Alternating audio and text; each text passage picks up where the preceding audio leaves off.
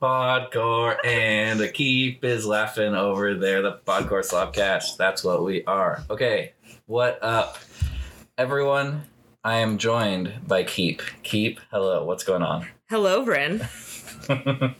Honored to be here. Feeling like a true millennial now that I'm participating in a podcast. Oh, seriously? Yeah. Yeah, the starting a podcast shame runs a little heavy, but it's been really fun. But just fun, hanging out with friends, talking, sharing some stuff. So I've started each of these off with kind of asking for the Bryn origin story. Okay. Where do you know me from? All of that good stuff. So share at your leisure. The Bryn origin story is we've been going to school together, or we went to school since first grade. Yeah. And we have many connections besides that. I think one, we were part of the few people whose last names start with N. We're part of that club. Yeah. Weirdly, I don't know if anyone's ever thought about this or noticed, but you would think there'd be a lot of last names that start with N. There aren't. Yeah. There's a million M's, and then there would always be like really Nilsson, Nathanson, and like maybe one other. And that was it, at least in our schools. Yeah. No, what's going on with that? I don't know. What's up with all the M's?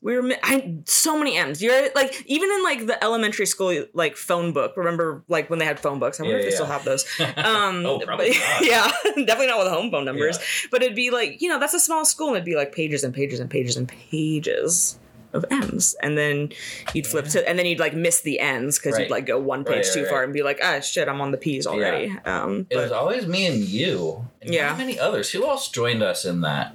I truly don't have another person. If we had probably went to school with some wins. I was gonna say if we had more wins. I think at one point we did. I think in like first grade there was a girl whose last name was Wynn. Oh, I feel like there's another one, but I'm never gonna. No. And we have. I mean, you especially have really good memories of people. Yeah. I can look right now. He found my 2001 yearbook, so this was first grade for us. Mm-hmm. And just describe what that cover, because I think it's amazing. Okay, it's really futuristic. It's like Sky High looking, which is a really good movie that everyone should watch. It's been a couple years, but I think it still holds up. I used to watch it with my cousins. Still really fun. One of those movies that would just like be playing on TV on like a Saturday night when I was in high school and not going anywhere, and I was just like, Sky High, still a classic. There's like a jet bus. They're like in the clouds. I mean, it's like genuinely cool and fun, and like looks better than an elementary school yearbook. I mean, because I can see on your shelf right next to me, there's a lot of other yearbooks from like middle school, and probably some of those are elementary school too. Yep. And I guarantee most of those are going to be worse than yours. They kind of suck. Like any of the ones where they're like, we put the students' art like on the cover. It's like, well, your students are that goes inside. Your students are 8, and they're bad actually at art. Yeah. But I love your sport. This looks like professionally made. Future that was promised to us. Yeah, what might have happened is because I asked my mom this one time. Yeah. Like, did you ever do in first grade? They had like an after school program that like Moshi Moshi. Yeah. Because they had like several. I didn't do it, but I remember that being a thing. They had several Japanese exchange like student teachers, or at least one, because there was one in my class, but I think they had more than one. Yeah. And so then they did like this after school program once a week, and my mom signed me up for it. Mm-hmm. And years and years later, like even just a couple years ago, I asked my mom, I was like, why did Stevenson like stop having things like that? And she went, oh well, like the next year is when big budget cuts and PBS happened. So this might have been a pre-budget cut cover. Because that's why then like Mrs. Little, went from the Spanish teacher to the Spanish teacher / librarian. Yeah. Oh, and they were always just like, we were such a wealthy school, but they were always like fighting to keep arts in our schools. Yeah. Like basic things like that. Yeah. God, if even in Stevenson they were struggling. Yeah. I think when we started school, we got hit with a triple whammy. One was, I remember when like the lead in the water. In PPS, there was a whole thing with that. And the news came out like a year after we graduated. Yeah. The big report. But in the report, the first time they noticed higher lead levels, I think was like 2000. So literally the whole time we were in public school, we were just getting a little bit of lead from all the tastier drinking fountains. But look at us now. Podcasting. I just hang out in my apartment out of my shirt all day. And I'm loving it. No problems here. A little bit of lead, good for the kids. You heard it here first. Oh, no. Okay, that's number one. Number two is right when No Child Left Behind got, like, started up. Okay. Was right when we started school. Oh, really? So that was, like, the huge, yeah, because it was, like, Bush's big thing. Oh. And so it was a huge shift to, like, standardized testing, basically. And so I just think of, like, all the ways, especially in high school and just classes where, like, teachers kind of had to do this stuff they felt like they needed to do to hit that. Yeah. And there must have been rubrics before, but I think that hit us. And then third, what were we talking about?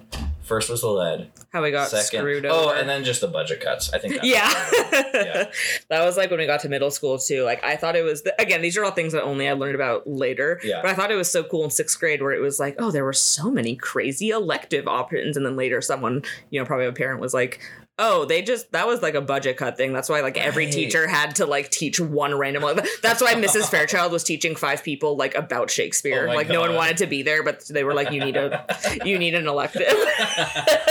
And I was like, okay, that sucks. That's hilarious. Yeah. So just, we had many good random times in elementary school. Oh wait, the other connections though I forgot about are because we got the ends. That's been covered. Yep. We also got the Michigan connection. Yes. Which unfortunately the Detroit Lions just lost today. Oh, bummer. But not in like, as far as I can tell, not in a surprising or terrible way. Mm-hmm. They just lost. Yeah. So and that's like progress. What is our Michigan connection? I'll start with mine. That's where my dad grew up. And he went to grad school at University of Michigan, and my older siblings Island did too. Yes, that is where my dad grew up, and him and his whole family, and now my two younger siblings, both, or they all went to Michigan. Totally. Too. And then I briefly lived there, but I didn't go to school there. But I remember in elementary school, we were like the two kids that whenever like Oregon versus OSU. And we were like, we like Michigan. And then your mom then is Montana. We got Michigan dads and Montana moms. Yes, exactly. My so there's the other Montana connection. When she was, I don't know, like middle school maybe, but yeah. And then at least your mom, like, wasn't she there with, like, the ash raining down for Mount St. Helens? Yes. I think both my parents got a little bit of it. In Montana, it was, like, a centimeter or something. Yeah. My mom, we still have it somewhere in our house. She has, like a spice jar filled with Mount... It's labeled, too. Like, filled, like, Mount St. Helens, 1980. Right. How's it taste? Mmm. Ooh. I mean, the forbidden spice. Yeah, the forbidden spice. Oh, my God, that's so true. You could absolutely convince someone like Gwyneth Paltrow that eating that is good for you. Oh, yeah. There's a market. That's what Slobcore's grift is going to end up being. It's like my mom. Spices and stuff. Wait, so how long ago? It was 1980, right? Am I making it? Okay. 80s. In the 80s, all those years ago, how could she have not have thought of that? Yeah. Before the internet, she did not think of tricking people to eat. We need a new eruption. Yeah. We do need a new eruption. I was saying this a couple months ago, and please don't take me seriously because I feel like this is offensive to probably the eruptions that are happening and like ruining people's lives.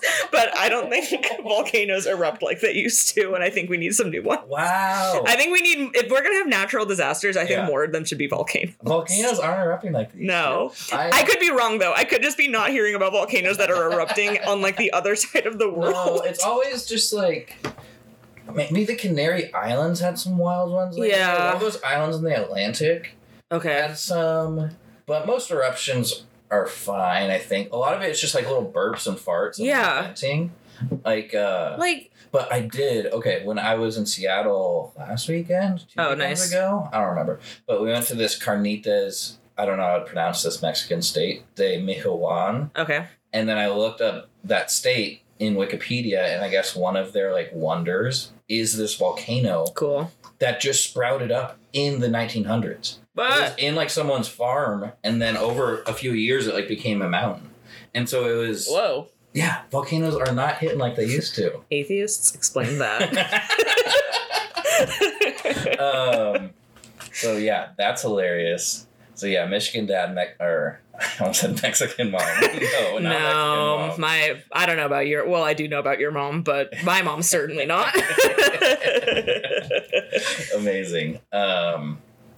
What other connections we got? We were both, try not to, anyone listening, try not to like, I don't know, fall over with jealousy and rage, but we were both talented and gifted in elementary school. Yes, we were. And the important part of that isn't how talented and gifted we are, which again, we were so talented, so gifted. We're using our talents and our gifts right now. Yes. But the important part was that your dad was for at least a year or two in charge of whatever we did, which was just pulling us out of class and math groups we called. Yeah, the only thing I remember doing, which obviously was the best one, was using math to determine how much one McDonald's French fry is worth. Oh, which in elementary school was like a whole like project. And now when I think about it, I'm like, that's like one equation. Yeah, that's just like one.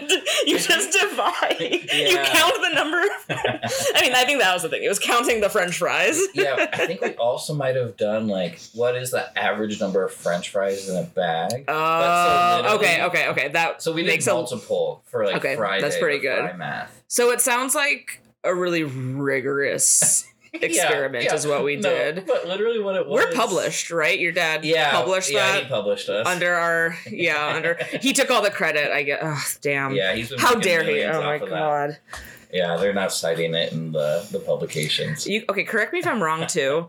I feel like I remember specifically that when we were like, we want to eat the fries. And he's like, you guys can eat the fries, but like... they have to be the fries that like I'll come back with fries like the next day I'll bring like actual like fresh fries or something. Because we've been like touching them. Well, I remember he was so stoked about that. Even when I was a kid, like talking to him about it later, like he just got to bring piping hot fresh McDonald's French fries, and I'm sure that man got one for himself and ate it on the way over. Oh yeah. But yeah, that was so fun. But we got pulled out of boring math class. Yeah. Just because we were tag math kids. Yeah. To like play with French fries with my dad. That would have been so fun. It was amazing. It must be so fun to have like some responsibility like that where you just get to do not the bare minimum because like your dad like did do things he was trying but just like do something so easy for him to do and just make a group of children's day. Totally. Like, make it enough that I'm like, oh, that was a highlight of elementary school. Getting McDonald's fries in the middle of the day. Yeah, that was amazing. It's like, oh, nice. Yeah. I feel like both my parents are so good at that because they also... My mom came in and my dad, and they did like singing stuff. Do you remember that? Yeah, I remember being on my back doing the cockroach. Oh, cockroach. And that comes from both of them like loving like church camps and stuff. Aww. And like leading campfires. Cute. And so Mama especially, she has a huge document, but they both know like thousands of church camp songs and good campfire songs, and they're not really churchy, but yeah. So it was fun, like, them coming in and, like, singing with all... They got the best part of it. Yeah. So that was really wonderful. And my whole family are singers, but because of that, I had to be the black sheep, and I, like, wasn't comfortable with singing with my voice. But I was just around campfires so much that I have them all burned into the of course. Man. Yeah, math groups. That was a good time. Oh, okay. There's more connections to get to. Okay. But I'm listening. I need to give you some beverage. Okay. Because I that's what was just at Barber World Foods, which is my favorite grocery store in the world. The greatest grocery store in the world, for sure. And so even before I was really cooking and like buying groceries, whenever we would go, we went because they had all these awesome drinks from like imports and stuff. Yeah. And so my papa would love taking us. And so I have bought 2 drinks. Okay. You get to pick which one you would like. And this is your beverage during the podcast. So you can read out what that is and this other one too. Okay. Information you deem appropriate. Okay. Oh, that's so much pressure. Okay, we have Ringo sparkling. It looks like apple because there's a picture of apple and it says made in Japan. Very cute. Very cute. It's from San Francisco too. Ooh. Okay, and then this one is Epsa pink lemonade in a really fun shaped bottle. And I mean, I really don't need to see anything else because lemonade is my favorite drink in the world. Wow. So I'm taking this pink lemonade. I will take. Thank you, Bryn. The Ringo. Let's pop these suckers open and give it a quick little review. I'm gonna be too sweaty to open it. Oh, wet hands. So the Ringo, it's... Here, you do it. Yeah, I got you. Thanks, Bryn. Okay, well, I'm opening this. Describe the shape of the Ringo bottle. It's a little glass bottle. Okay. It's 8.45 fluid ounces. The shape of it? It's like a tall house. It looks like a condo. Oh, yeah. Oops. Getting a little leakage on your pink lemonade. Oh, that's okay. It's like a tall house. It kind of... Like an apartment building. Whenever you see those aluminum... cans of like Coors or whatever. Oh, yeah, it does look like that. Bottle-y. Uh-huh. So it's kind of like that. Anyway. This one looks like a mini champagne bottle. Yes. And it has like, it doesn't really have like a label on it because the label is on the glass, which is very fun. I feel like this is a fun, if you want to be like, let me put like a flower in this glass when you're done. Totally. I think it'd be cool. Totally. And... It looks like I can't pronounce it. The CRYLLIC languages. Oh, Cyrillic? Yes. I don't know if that's how I pronounce it either, but yeah. It looks kind of like those are the letters because there's some letters I recognize and some nope. I wonder where that one's from. Yeah, there's not a lot. Oh, wait, here's... Espa.gr. Do you think GR is Greek? Oh, I bet it is Greece because at least one of these, some of these letters. Oh, yeah. I've seen those on math problems, totally. And not in elementary school math group. No, weirdly. Yeah, I think. Yeah, go ahead, take a sip. Cheers. Oh, cheers! Clink, clink. I think both of these bottles would be something that you would see on a 22-year-old dude's apartment where he has a collection of cool bottles, which is kind of cool, but a lot of those just get really disgusting. And I feel like it's a high school or a college apartment. Sort of. Oh, I feel like it's college like freshman. Mm-hmm. I can see that too. Wow. That's really good. How was your sip? Delicious. I really like this. I love lemonade. Lemonade's so good. Yeah, the Ringo, it's pretty nice. It's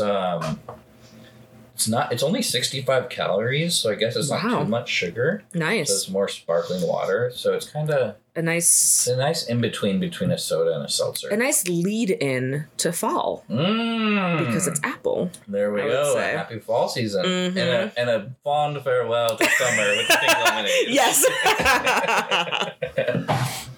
Cool. We got that situated. Perfect. Thank you, Bryn. Okay. This is something I want to talk to you about. Okay.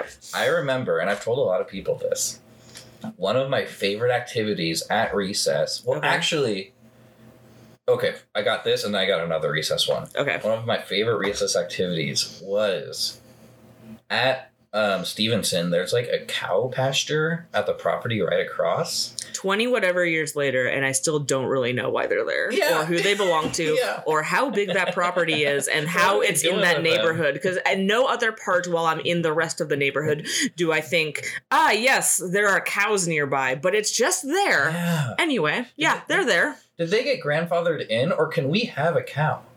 Man. What? Like, that property, they just have cows on it. Could have our parents had a cow on their property? Or do you need cow licenses? There must be a rule about that, right? Like, were they grandfathered in as a farm already? Oh, I see. I feel like, it feels like something where it's just like, if you have the space for it, maybe there's not like a law against like, you can or can't. Like, maybe the law, I mean... I don't know. No, I love it. The main part is I don't know. But the guess is it's not about like whether or not you can have a cow based on like noise or any of that stuff. Maybe it's just like, do you? They're mooing in the morning too early, so the neighbors are complaining. Maybe it's just about can you like if you have this amount of space. you can have these livestock animals. Yeah, yeah. And so I would guess that just before the rest of those neighborhoods got built, that someone had that big enough property. Yeah. But that they can just have cows. Anyway. I mean, I don't know if my parents could have a cow right now. Whenever my mom is, we have to find that out. Whenever my mom is thinking, and she's been doing this for like 15 years. Yeah. Whenever my mom claims to be thinking about getting an animal, like that, like we, you know, they have cats, but she always, like, if you can't find my mom in Powell's, she's in the aisle about like keeping animals. Yeah, and she always has a book about beekeeping in one hand and a book about chickens in the other hand, and she's like, "Which one should I get?" And I'm like. Chickens. That. What are you talking about? I don't want bees. I love that. And then she gets neither, and she doesn't actually do it. But cows, she hasn't considered. Yeah, seems like a lot. Yeah. Anyway, Okay, back to cows. Back to cows. There were these cows, and I don't remember which grades this were in. Mm-hmm. Maybe who knows? We were in. How many classes did we share together? Okay. Well, we just confirmed that we weren't in. Not in first grade. Okay. Who's your second grade teacher? Same. Oh, okay. So we weren't in second grade together. Grade, we're in Segovia. I was in Segovia. Okay, so we had that. Segovia. Yeah. So that was my second year of having her. And then Snodgrass? No, I had Van Hatcher. Mm-hmm. Right. And then Mr. Roberts. Yes. Oh, we have. We'll get to fifth grade we have fifth grade. Yeah, we're ready. But cows. I don't remember. So this maybe it was third grade. But maybe we were friends before. Who knows? Yeah. You maybe do because you remember it all, but... I don't remember. No. I think it might have been third grade. And I remember Adam McDonald joining, too. Yes. Yeah. I think that, because that's my memory of Katie it. Katie Fulbrook, too? When she left... In fifth grade. Okay. Right before fifth grade. And there might have been some others, but I remember that crew. And that was my main crew by then, yeah. Yeah, I think so. That was so fun. At recess, I just remember we would sit... like in the grass, in the meadows, like picking dandelions, and watching the cows shit and piss. We sure waiting did. For it to just go. Hope if you would like, you know, if you saw them pee, you're like pretty good. Yeah. If you got a day where you got to see them poop, wow, special seriously. Day. Yeah, the poops were rarer and really exciting. Yeah. Also, the more wholesome version of this is obviously we never. I've got to imagine if you had seen this happen, but. I remember at least one time, like, coming, you know, at recess, going out to them and it being very clear, like, oh, my God, there's a new baby calf. Oh, my God. And that was awesome. Like, that genuinely was wholesome, but I'm just laughing. Imagine if we had gone out to recess and just seen a baby cow being birthed. Oh, that would have been so weird. Running around. Do you think if the teachers realized that was happening, do you think they would have just been like, oh, well...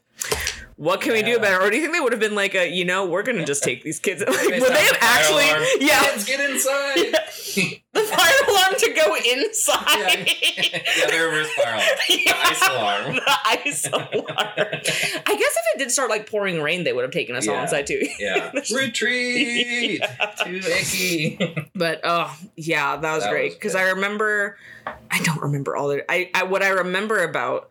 the cows besides that too was like depending on who you were like walking around with that day at recess, every friend group had different names for all the cows. Oh my god. So I think the Katie, Adam names were all like Bo, Mo, Bob, that kind of stuff. Yeah. I can't remember any of the other ones, but every friend group had their names for the cows. Amazing. And it was all about like that cow's peeing, that cow's pooping. But the peas were just like the stream, I feel like, just had such a diameter, such a circumference, because you're moving a lot of liquid through there. Yeah. And the poops, obviously, are big, too. Yeah. So that's it's like, damn, look at the goat. You see that tail lift up, and you're like, oh, my God, it's happening. And sometimes they just fart, I think. Like, there would be a tail lift with no crescendo. Mm-hmm. And that's why it's currently smoky outside. Oh, seriously. Damn cows, you're farting too much. Should have been kangaroos. They have no methane in their farts.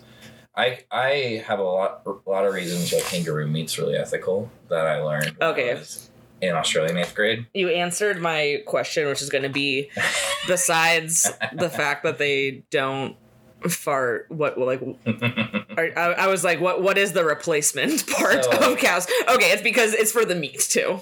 It's for the meat, and I guess I said it, so I need to get in. In short, they have no methane in their farts. Okay. Cows are like... they degrade the environment so much with their big old hooves. That's so and sad. So there's a lot of cow farming that happens in Australia, and like it's really fragile environment. Mm-hmm. And so there's like even more erosion stuff. And kangaroos, since they're built for the environment, yeah, like they don't damage it as much. Oh. Kangaroos are also like deer, and deer populations in the U.S. I'm pretty sure they're way bigger than they ever were. Like. Before like white settlers came in. Oh, sure. Okay. Basically, because for the kangaroos too, whenever there's farming, there's like more irrigation and more water and more abundant resources. Mm. So in like population wise, in a lot of parts of Australia, they're basically pests, and not in the way that they're like evil or anything, but just there's huge populations. And so it's not, even though they're the national animal, they're not like critically endangered. Yeah. It's not like you need to make these rules to save the bald eagle for the kangaroos. I was just imagining what a bald eagle would taste like. Totally. Guess I will find out. Continue. And so I learned this in Australia. I went, my dad's a professor, and he was leading an overseas program. And so I just got a piece out in 8th grade for 4 months. But one of the students did a project on this. And then the third, like, it's definitely lean meat. And yeah, so I think it's just less ecological. They're like pests, and then the methane. Yeah. The methane dealio. And it was pretty tasty, but a lot of people are like, no, I'm not going to eat a kangaroo. Yeah. That's like eating a cute animal. My question was going to be if it's tasty. Fair. Okay, but cows are cute. Yeah. Oh, totally. And don't get me wrong. I still eat them. I think they're cute, and I'm eating a cow. Like, I'm, you know, I get it. Yeah. But yeah, that makes sense to me. I was about to say, what about the milk? But then I remembered that we shouldn't be drinking cow milk either. Yeah. So I don't think they have kangaroo milk. No. Oh, yeah, because their nips are like deep in the... in the pouch. Yeah, that'd be hard to get to. Yeah. Not yet. Maybe someday. It'd be really cool if you could just like, I mean, it wouldn't be sanitary, but just have a pouch of milk and just be like, thank you, kangaroo. Yeah. Suck up your milk pouch. Okay. I want to get back to elementary school recess. Okay. But first, why don't we just, kangaroo meat's pretty good. Okay. What if worldwide we just scale down cow production and boost up kangaroo? Yeah. Like, we have industrial scale kangaroo farming. That would be so wild. Yeah. Why not? Yeah. I think here's what we can do. Push really, really, really, really hard for like eating bugs, which the like super right wing people absolutely are going insane about that. Yeah. Turn into bug foie gras. Once they're freaked out, be like, okay, fine, kangaroo meat, and maybe they'll be like, okay, we can do that. We get all the Australian famous people to really boost it. Yeah, Iggy Azalea, is she Australian? She's not really famous, I don't know, but she's someone people. Iggy Azalea, I forgot if she is. Yeah, I don't know. Hugh Jackman. Oh yeah, is he Australian? Yeah, he's Australian. Yeah. Others and more. Well, Brett and Jermaine are from New Zealand. I don't think they have kangaroos in New Zealand. I have no idea. New Zealand does have more sheep than humans. And Costco wholesale buys so much sheep from New Zealand or lamb that they could crash the entire economy of New Zealand if they just said, we're not going to sell lamb in our stores anymore. That's what I was told when I was a Costco employee. Oh. Yeah, so... that's just something interesting. That is interesting. I'm just remembering the Brett and Jermaine, the cover your eyes, they're Australians. Oh my God. Where's the car? And they say, where's the car? They're so good. I need to I've been saying that for like a year. Like, I need to rewatch Flight of the Conchords. Actually, hip hop. I don't know what you're saying. Song? No. Oh, is it from their show? Yeah. Yeah, it's been a while. The animal. Yes. The hippopotamus. Hippopotamus. Hippopotamus versus the rhinoceros is one of their songs, and it came up on my Spotify, and I was just jamming out to it. Oh, beautiful. They rock. Okay. Wait, okay, yes, I'm sorry. No, you're fine. This is what a podcast is. Before we go back to elementary school, which I can bring back around with New Zealand in a minute, I do have to say, speaking of silly songs, that I did, last week, I did karaoke with Jesse Page and Aaron. Yes, I saw those pictures. I learned that I have to come to terms with, I, actually, this kind of can tie back to elementary school, too. I remember so much more Weird Al lyrics than I thought I did. Dude. Really, I was like, huh, I really didn't think I still knew all of White and Nerdy. Yeah. I think Jesse put it on like for Paige kind of as a joke. Yeah. And then I knew it all. Oh my God. And I was like, oh my God. Oh yeah. And then they put on another one for me, and we put on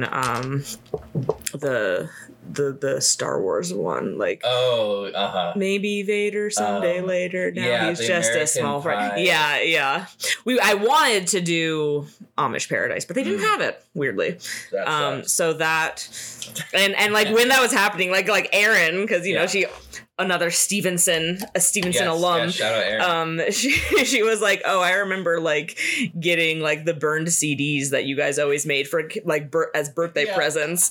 Like your mom would always make a burned CD for the kid, and it always had like Weird Al songs in elementary school. And I was like, because I was like, this is a Nathanson thing to like know Weird Al really well. Those CDs are on a lot, and Aaron's like 100% remember that. I was like, God that's damn. That's an awesome thing too. That's our connection. Love Weird Al. There's a bit of a Weird Al renaissance going on. There's a movie coming out. Okay, looks. Daniel Radcliffe. Jesse said they want to watch it too, so we should all watch it because it looks really funny. It's so good. It's so good. But honestly, I'm not that much of a music head, which is weird. I like music, but I don't really discover much. Me neither. Okay, same. Growing up, comedy music. It was my favorite genre. No, literally, same. Fly the Conchords, Weird Al. Yeah. Who else we got? Tenacious D, of course. Mm-hmm. Lonely Island. An even more embarrassing one than all of those for me, because this is like so old. Was there's this guy, like this was like very much a like my dad thing. Like I think literally this guy died in like the 60s or 70s. Nice.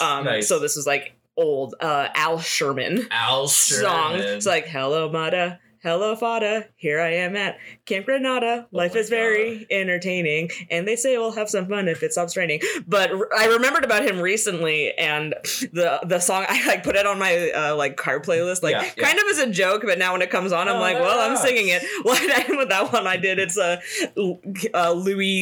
Louis the 16th. It's like Louis the 16th was the king of France in 1789. Oh I'm not going to sing the rest of it, but it is it's just so silly. It's such an old thing to like have a bunch of like memories. Totally. Just the thing that your dad really liked. Those sorts of things are the best. Well, we saw Wilmer Thomas last year. Yes. And I love him and his music and his comedy, but his lyrics, like, it's good music, but it's hilarious. Yeah. Like, he's clearly a comedian. It's really funny. And so, that's the way to my heart is laughing. And so that, comedy music, how funny. We definitely lived through a golden age of it. Yeah. Yeah, we did. Okay, wait, watch how I'm going to bring this back to elementary school. Yes, please. Okay, New Zealand, which is where Katie Fulbrook moved to in 5th grade. Oh, speaking of elementary school. Yes. Oh, speaking of. Okay, there's a big story we're getting to, but I have one more addendum to. Oh, recess. I think this was kind of like the sociology of recess, and specifically recess soccer. Do you remember this being a big deal? Wait, I was just with, I think it was earlier this week when I was hanging out with Lauren Barman and we were talking about recess and I meant to bring that up and I forgot, and I was like, I was going to like bring up that weird like soccer thing we had. Yes, I was just thinking about this. Let's get into it. Crazy. Let's see if we remember it, or if I remember the same things you do. Yes, I'm going to weave a quick explanation, and I want to know what you remember and what you think about that. Yes, this is good. So, okay, let's default. Let's say this was 3rd or 4th grade. Maybe 4th. It was somewhere in like upper half of elementary school. I remember we just loved playing soccer at recess. Our grade, so fun. And our grade specifically was way more into it than other grades. Which this is another thing. I think our grade, the class of 2013. Yes, oh my God, I almost said 17, but that's college. Ever. Shout out class of 2013 high school. Anyway, I remember. Yeah, let's say it was 4th grade, and we just played soccer so much. It was so fun, and it was just every single day the same people out there playing. Yeah. And having a great time. But there was some sort of drama. Yes. Well, and also, okay, elementary school is before there was, like, club soccer, right? Yeah. But I think that started in, like, 5th grade usually, so yeah. Yeah, that's right. But all of us were just having a good time, like all the different skill levels, like boys and girls playing. Yeah. And at some point, there must have been some issues. And I think it might have been, we would play like our class versus the class above us versus the fifth graders. Mm-hmm. And in my mind, we were just kicking their ass so much that it is like making them sad. Okay. That might be 100% made up. But I just remember there were rules instituted that we hated and we rebelled against. Yeah. Where they set it up, whoever was in charge of recess basically said, like, Monday the sixth or the third graders play soccer. Yep. This Tuesdays, is exactly what I remember. Graders, Wednesdays the fifth graders, then all the boys on Thursday and all the girls on Friday. That was 100% what it was, because that's exactly what I remember. And it just fucking sucked, because it only meant there were 2 days you were playing soccer. Yeah. And it totally busted up the group. Yeah, because what I remember, basically I remember the same thing. Yeah. I don't remember playing against, like, specifically doing, like, grade versus grade and, like, that being why they complained. It totally could have been, because for some reason, it was definitely other grades complained for some reason, so that could have been it. I remember we were cool and awesome and other people had an issue. What I remember from it was, we actually were usually playing girls versus boys, but then a couple of the boys would, like, they'd be like, I will play with the girls to, like, honorable, and specifically it was Jack Young and Jarrett Mosher. Maybe a couple others too, but it was one, like, they always were like, we'll play on the girls' side, so we'll take that sacrifice. And I was like, big sacrifice for you boys. Whatever. And that actually kind of made it, like, more even, I think. And it was just so fun. Totally. And I don't remember the exact, like, there was some sort of complaint from other grades. Yeah. That was why that got set up, which immediately, like, meant that we couldn't ever do the soccer we wanted to do. And it only gave anyone like 2 days to do the soccer. Totally. And I remember also when it first got implemented, you know, say we were like in fourth grade. Yeah. And it was fifth grade day. They weren't playing soccer. Oh. They didn't go play. And again, I think they're the ones who complained. We were the ones who, Yeah. So they wouldn't go play soccer. So we'd wait like 5 or 10 minutes, or I don't know how long recess was, but wait a few minutes. No one's playing. So I'd go over and play. We'd go over and start playing. Yeah. And then, like, some group of them would complain, like, it's our day for soccer. And then Mrs. Sockeye or whoever it was, I think she's the one who implemented it. I don't remember if she was always the teacher who was, like, there to, like, enforce it. But pretty sure she implemented it. Yeah. And I get it. Like, in theory, if, like, everyone wants the soccer field, like... sure, make a rule. But whoever implemented didn't know the dynamics. No, not at all. And so she's like, oh, it's their day. And we were like, they literally weren't playing. She's like, well, it's their day and they want to play now. Yeah. So we'd be like, okay. And we'd leave. And they'd play for, if they played at all, they'd play for a couple of minutes and then leave. And we were like, you assholes, what are you doing? And so then we started playing on the top of the hill. To the secondary field. And I don't remember if that... was an allowed solution, or if I have a vague memory of, like, Mrs. Sockeye still being like, guys, you can't do this. And it's like, what are you talking about? There was one time we got in trouble for that, where it's like, we are trying to just be a bunch of fourth graders playing soccer. Please. Yeah. I think there was something on too where she was like, you can't do girls versus boys like this. And it's like, we're having fun. We want to do this. Oh. Like, we're fine. If this sucked, we wouldn't want to do it. Like, what are you talking about? Yeah. Oh my God. I remember, like, before, like, this rules were implemented, being like, I'm so excited to do this every recess. It was so much fun. Yeah.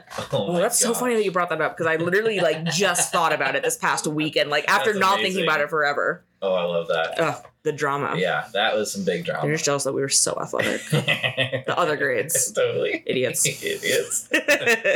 Okay, now this is the big piece of Bryn lore, Bryn canon that happened in fifth grade. Yeah. And honestly, Keith, I think you have the best recollection of this event. Yes.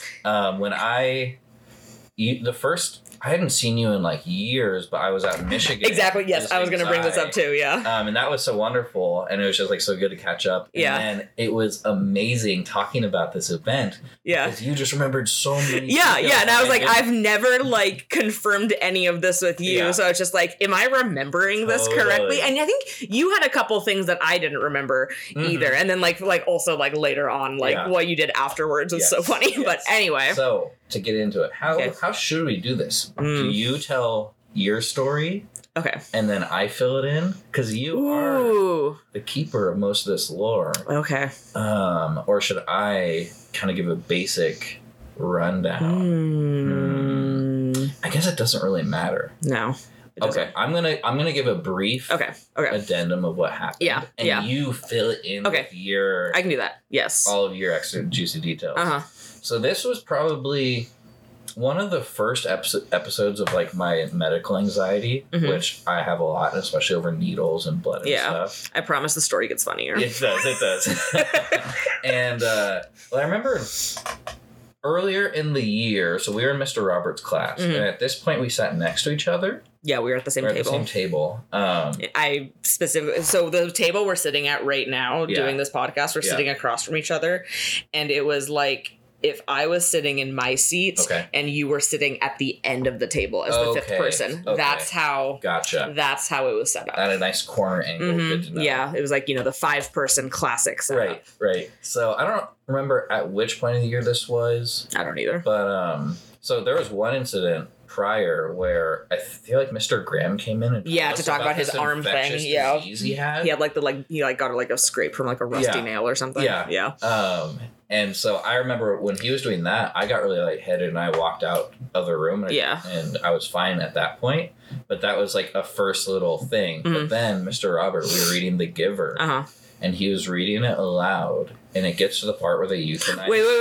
Hold up. Spoilers for anyone who hasn't read The Giver. Hold on. Let's give everyone a pause. A pause to 5 seconds. Well, either to skip or to just really quickly read The Giver in like a 5-10 seconds. Okay. Oh my god. Oh, okay, perfect. Okay, you've either skipped or read The Giver now. Brynn, continue. Now we're in spoiler zone. Yeah, good book. You should read it. Good book. But there's one part where they're like euthanizing babies. And the way they do this, and he describes it in the book. And so he really Mr. does, Roberts yeah. is reading this aloud of like describing the needle going into the baby's forehead and like injecting them with the drugs. Bummer. And that was just like... Oh, and so I'm just sitting there and like getting woozier and woozier and just like picturing that and just imagining a needle and I go down.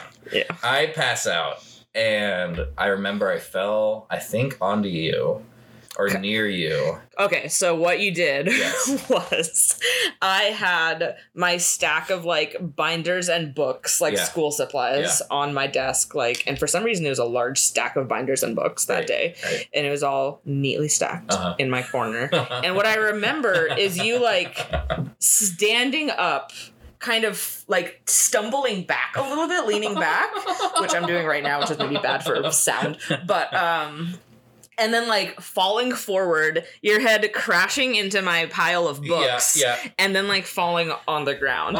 And as soon as, like... it was a big spill. As soon as you were on the ground and, like, you know, the first, after, like, a second, there's, like, oh my God, what happened? Like, as soon as we looked at you, you were awake. Yeah, it was a pretty quick... So we were, like... Brynn fell in a really weird way. We're like, Brynn just stood up and fell. What a weirdo. So we're all laughing. Oh, I'm laughing so hard. Oh, everyone's like, ha, ha, ha, ha. Oh, that makes sense. Anyway. So good. So I just fucking passed out, and Mr. Roberts must have known what happened. He knew what happened. And yeah, just the needle of it all. And so I remember like going to the office, my parents picked me up and I left school early. And, so what I remember then so after you fell, we're all laughing. We were like, what the hell was that? Like, that was weird. I was like, why did you fall into my books? And then Mr. Roberts said something like, I even think I remember it was Jarrett. Again, Jarrett Mosher coming up. Who's like, oh, Jarrett, can you, like, take Brynn to the nurse's office? And, like, so you guys leave. And, like, while we're all still laughing, we're like, oh, why is he going to the nurse's office? And Mr. Roberts is like, Brynn just fainted. We were like, what? And then we stopped laughing. Because then it wasn't funny. Yes. We were like, oh, no. Since when? Okay. So that's the end of my memory. That day. Nice. That's amazing. I love that you remember that too. I mean, obviously, it's like a pretty funny thing. But then what did you guys... Yes. You do so, the next day with your friends is so funny. The next day. I didn't know about this. Once again, shout out Jarrett, because I think he was the one who did this with buddies. And it was, like, kind of cool that I had a half day. Like, I went home and just hung out, I'm guessing. Yeah. So the next day, one of them, I think Jarrett has his book, and they're reading me the same passage. I think I like told him. Yeah. But they're just reading me the same passage to see if I can pass out. And that's look so at funny. That's good. That's good friendship. Yeah, that's like totally. That's like a homies. Yeah. But at that point, I didn't. But that's.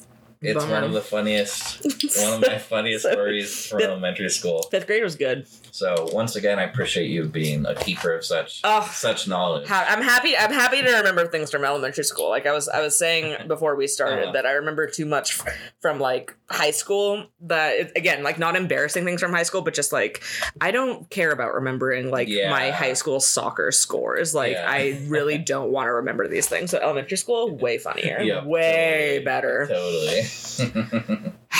Yeah. Well, do we have more connections to talk about? Do we want to get talking about food? Cool. Well, I guess. What do you think? Do we want to talk about our Jewish Norwegian alliance? Oh, what we've recently discovered is the connection between our foods. Yeah. Yeah. Segway. Booyah. Mm-hmm. Yeah. I don't know. Well, I always think. I felt kind of like growing up, like so connected to Norwegian-ness and like our like culture in that way. Felt like not many people had that. Yeah. In the same way with like a connection to like more recent immigration. Yes. Yeah. And I don't know. I feel like there is a lot of similarities between like.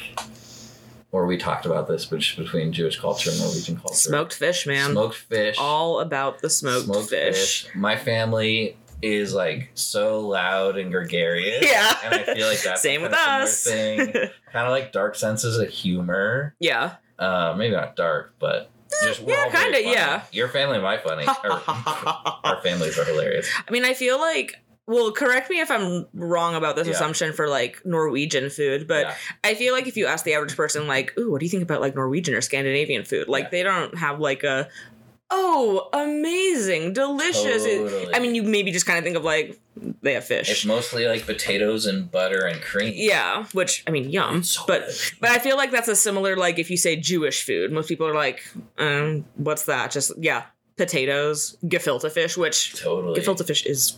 Well, as I've become a less picky eater, I can eat some gefilte fish now. It's kind of like a loaf, right? Like it's just processed. Like it's just like a ball of ground fish. Yeah. It don't get me wrong, gefilte fish is the like it's weird and like I don't think it's weird for people to not like it because like totally. I mostly don't like it, but I can take a few bites now. Yeah. But I'm like, okay, besides gefilte fish, actually there is a lot of good food. Also, it's like ever just thinking of like you're thinking of like Ashkenazi Eastern European food, which in general Eastern European food gets a bad rap, but then it's also like there's like Sephardic like Jewish food and just like Middle Eastern, Northern African like Jewish food, and it's like that's all really good too. So and it, you know, fair that not everyone like thinks about that, but I feel like that's a connection of they're not like the classically like amazing like delicious foods that cuisines that everyone thinks of. Totally, yeah. There's so I was in Norway for Christmas 2012.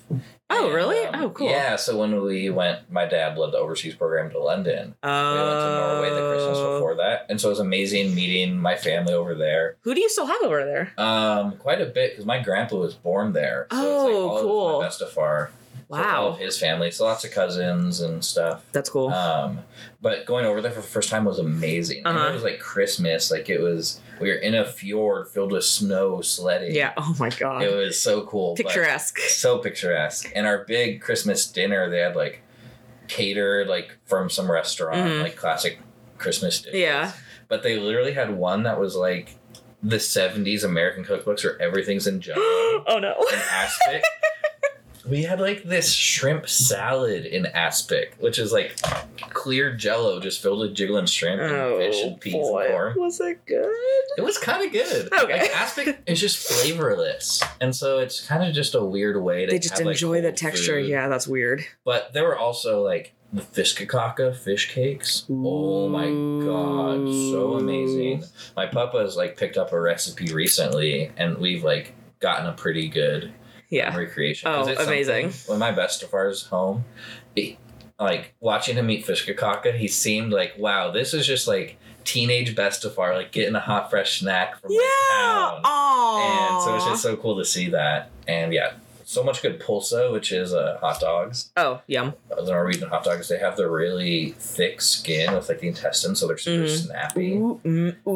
Yes. Yeah, I could talk about Norwegian food forever. Yeah, but. I mean, yeah, I kind of feel this. I mean, I don't have like anyone to like, well, our like going back to like see like, I don't know, the culture is just going back to like Michigan because right. That's like we don't have anyone like actually still in the homeland that I'm aware of. Right. Yeah. The diasporas are a bit different story. Yeah. But it was I was really excited. That was my favorite part about living in Michigan. Honestly, was getting to live close to my grandma for the first time, or like I mean, any of my grandparents because like my other two are my parents. Booby, she's my booby. Oh. Yeah, weirdly, like it's like that's the Yiddish for grandma, and Yiddish for grandpa is Zadie, but we didn't call our grandpa Zadie. He was Papa. Huh, nice. But so booby, still have booby, and it was really fun living near her and like one getting to just like.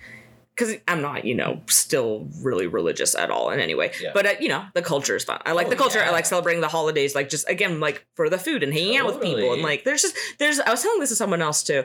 It's nice to even, again, not the most, not really a religious person. Yeah.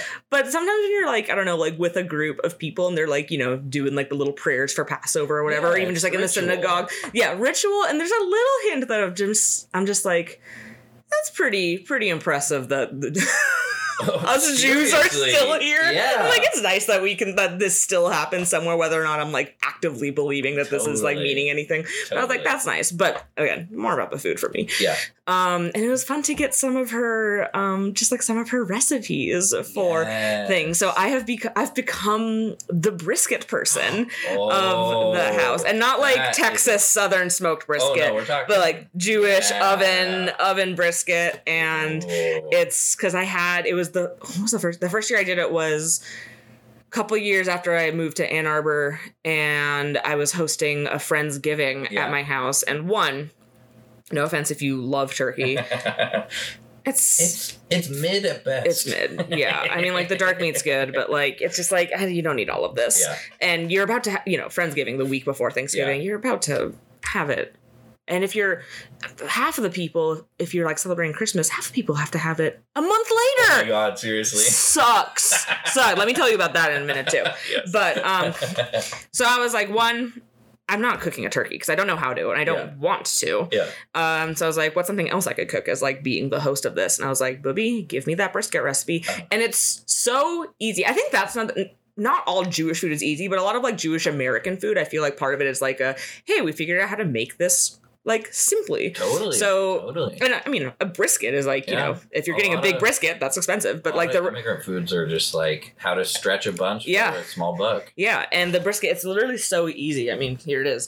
Yeah. You get the brisket, brown sugar, barbecue sauce, a sweet / salty or sweet / smoky one is recommended. Yeah. And Lipton's onion soup mix. Ooh. Just pour those all on top. That's like a flavor blast. And then and you're in the roasting pan, pour water in. I do not remember the oven temperature. Yeah. But seal it with tin foil and pop that bad boy in for a few hours, and then you open it up and you have a brisket, and it's so good. Also, I'll give a shout. So I did that for the first time. I was like, this is good. Yeah. I love this. And then that must have been I think that was 2019. So then 2020, like being back at back in Portland, back at my parents' house during the pandemic, and again, even though we still weren't having people, we were like, we were doing like Zoom Passovers, and I was like, I'll make a brisket. And so it's happened a couple times where I've been able to make a brisket. And now here's a shout out. If you're in Portland, Gartner's Meat Market over on Sandy, I believe, kind of near the airport, which is close to my house. You told me about this. It's so good. Oh my God. All their stuff is amazing, but that's where I've gotten the last two briskets I've made, and they got some pretty good reviews, including for my dad, which I was like, yes. Wow, that's huge. Good brisket. Yeah, so if you need also the first time you go, they're supposed to give you a free pepperoni stick, which is delicious. So, because they didn't give me one the first time. And then the second, so I didn't know about it. And then the second time I went, this old man who's the one helping me. Yeah. And I was like, love this place. I've been here before. And he's like, oh, have you had like the pepperoni sticks? And I went, no. And he's like, they're supposed to give you one the first time you come. So let me go get you one. Nice. And I was like, sir, so nice. And man, they're good. Also, they have like bones for dogs too. That your dog will go freak freaking crazy over them. What's it called again? Gartner's. Gartner's. Like meat market or something like that. So yeah. Northeast Sandy, I think, is the road it's on. So yeah, check it out. That's my Portland meat recommendation. Love it. Oh, my last complaint about turkey is, so my, actually, this is my favorite Jewish tradition, especially American Jewish tradition, is doing Jewish Christmas. Oh, because totally. my mom's side is, Christian. Yeah. And we've just kind of like, especially as we've gotten older, and like the thrill of like doing presents on Hanukkah, I think is more of like a kid thing, because it's like a present every night. Oh my God. And now it's like, Hanukkah could be really early some years or really late. You're not everyone's in town necessarily for Hanukkah. And in America, I mean, you're usually all in town for at least Christmas, right around it. Yeah, so we've just kind of turned it into like, we'll just do all like presents and gifts on Christmas because that's just easier. Nice. And we'll, do a Hanukkah dinner at some point just during December, usually during Hanukkah. But if we have to, we just do it on a random night. Nice. And then on Christmas, we always do the movie and Chinese food, or we've been doing that since like high school, like consistently, and it's sounds so good. Freaking amazing. And then one year my siblings, so I'm throwing them under the bus here because they did this. They, for some reason, they were like, we've done Chinese food the last couple years, can we do like a classic Christmas dinner? And I was like, why? What are you talking about? Like, why would we want that? But my mom was like, oh, well, we've done Chinese food. Like, they're asking for this. So, like, we should take turns. And I was like, fine, whatever. No. And we don't keep kosher at all. Yeah. Like, we eat bacon. Yeah. But my dad drew the line at having a Christmas ham. He was like, we're not doing that. So my mom's like, okay, I'll make turkey, which that's fair. And so we eat dinner. It's good. Like, it's a lovely dinner. Sure. My mom's a great cook. Yeah. We're eating this and we finish it. And I look at everyone and I'm just like, okay, can we all agree that like Chinese food is better than this? And even my siblings, they were like, yeah. And I was like, wouldn't we rather be eating a pork bun right now? Like, what are we talking about? Wow. So you saved the family right there. Thank you. I think I did too. And, yeah, it was just so good. And I guess, well, here's another Portland shout out, but in our hearts and memories only now, our go-to Chinese place, Wong's King. Wong's King? No longer in existence. It was over, I think it was a little past 82nd. Okay, wow. I was ready for Norm's Garden, because we were a Norm's Garden family. That's near here, isn't it? It's the one where the new Taco Bell's at. Yeah, okay. I think Jesse and Paige used to go to Norm's Garden a lot, too, although they can correct me if I'm wrong on that. Yeah. Anyway, Wong's King, you said? Wong's King, it was where we always went. Huge kind of restaurant. I think they had like, during the afternoons they'd have dim sum too. And it's just like really nice. I mean, I'm not an expert, but like really nice food, really good. There's really good Chinese food. So yeah, exactly. It's so delicious. And the last time we went was, 2019.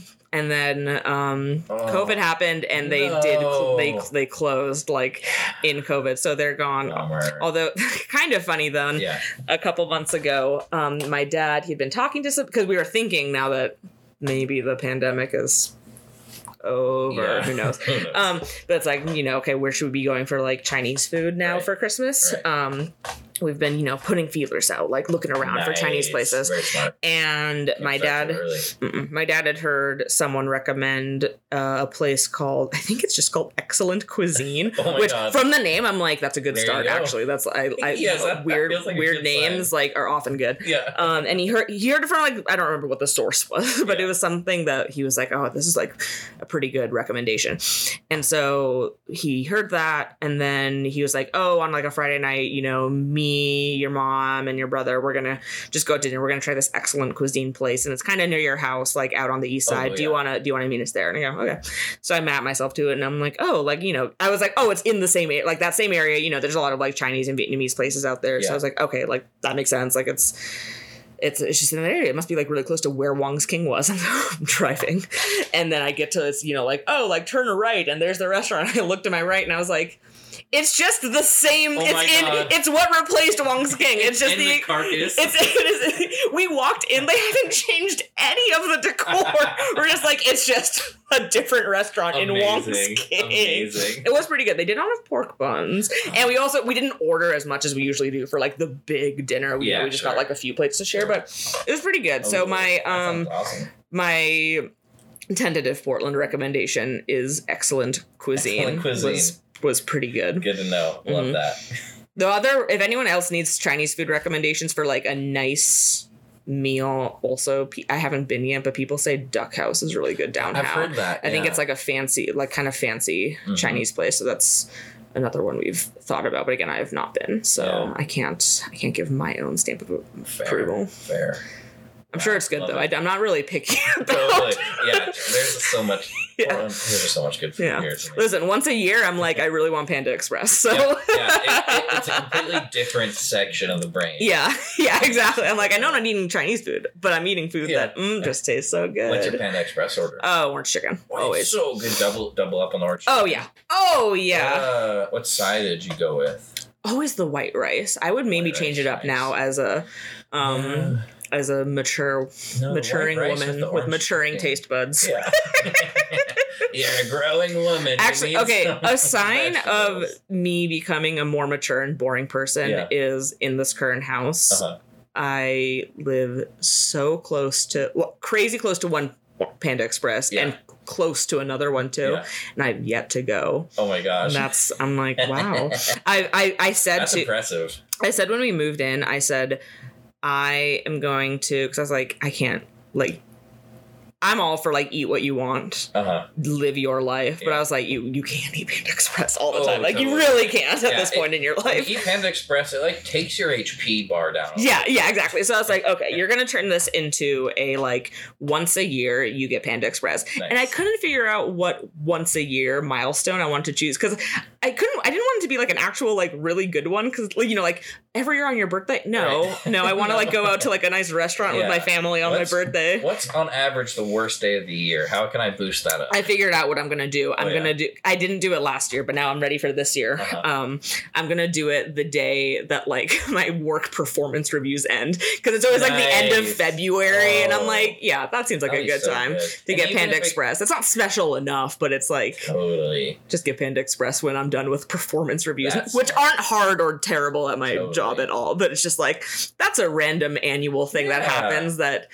I wouldn't like celebrate in any other way. Well, and those type of reviews, even if you know it's gonna be fine, it is just a little bit like an annoying thing to have to go through. So that's a perfect after. It is, because at my work I have to like in like December or something, I just have to like write up a little thing of like, hey, like what did you do this year at work? Oh gosh. Which again is fine, but it means I have to like write a little page of like complimenting myself, which I don't like doing. So I'm just like, totally. I killed it over here, and I'm like, I don't want to say that, but it's truly because, and this is like just how like the job works, where it's just like it's truly for my supervisor's benefit, because he's like, I don't like know the details of every project that you guys are on, so like you just need to like, I need to know what you guys worked on this year. Nice. And I was like, no, absolutely valid, but God. I don't want to say it. Anyway, that's boring.